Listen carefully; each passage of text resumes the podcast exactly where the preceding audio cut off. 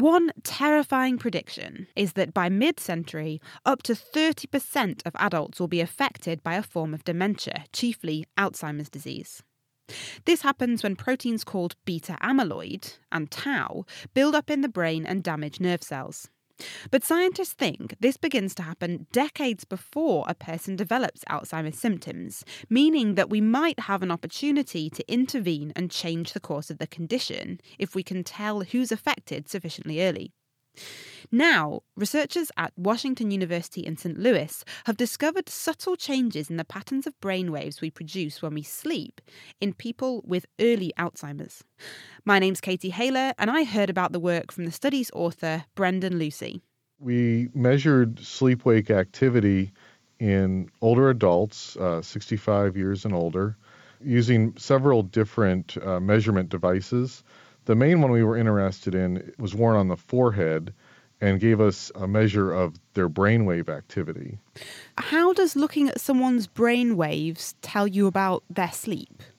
We can determine what stage of sleep someone was in. There's obviously wakefulness, there's non rapid eye movement sleep.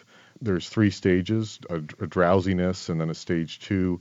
Stage three is very deep sleep and slow wave sleep. And then the last stage of sleep is rapid eye movement sleep. Each stage of sleep is characterized by specific waveforms on the, the brainwave study. So, what did you find out then?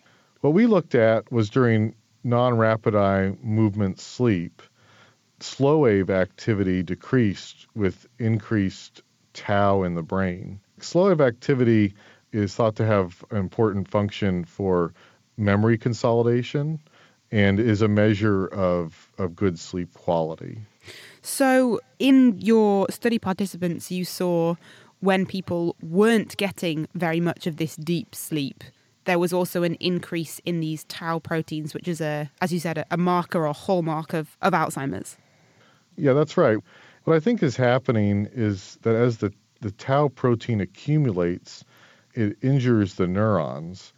And I think this is disrupting the networks that produce the slow waves. Are you saying then that we know which way round the causal relationship goes? So it's the tau protein buildup that may be disrupting sleep and not the other way round? That's one hypothesis. I wouldn't say that we have answered that question yet. Sleep and Alzheimer's disease are currently thought to have a bidirectional or two way relationship where sleep may be a marker for Alzheimer's disease. And that's what our paper was primarily focusing on. But there's also evidence that sleep disturbances may increase your risk of Alzheimer's disease. And this study doesn't answer that question because it's what we call a cross sectional study, meaning that all the participants had their sleep measurements done at one point in time.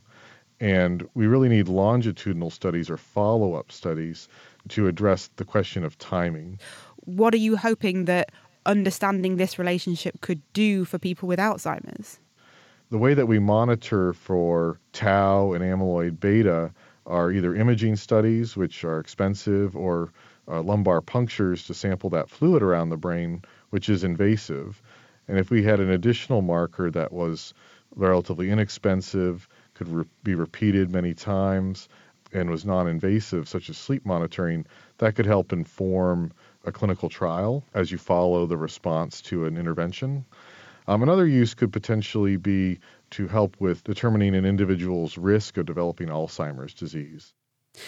Brendan Lucey there from Washington University in St. Louis. And the study was published in Science Translational Medicine.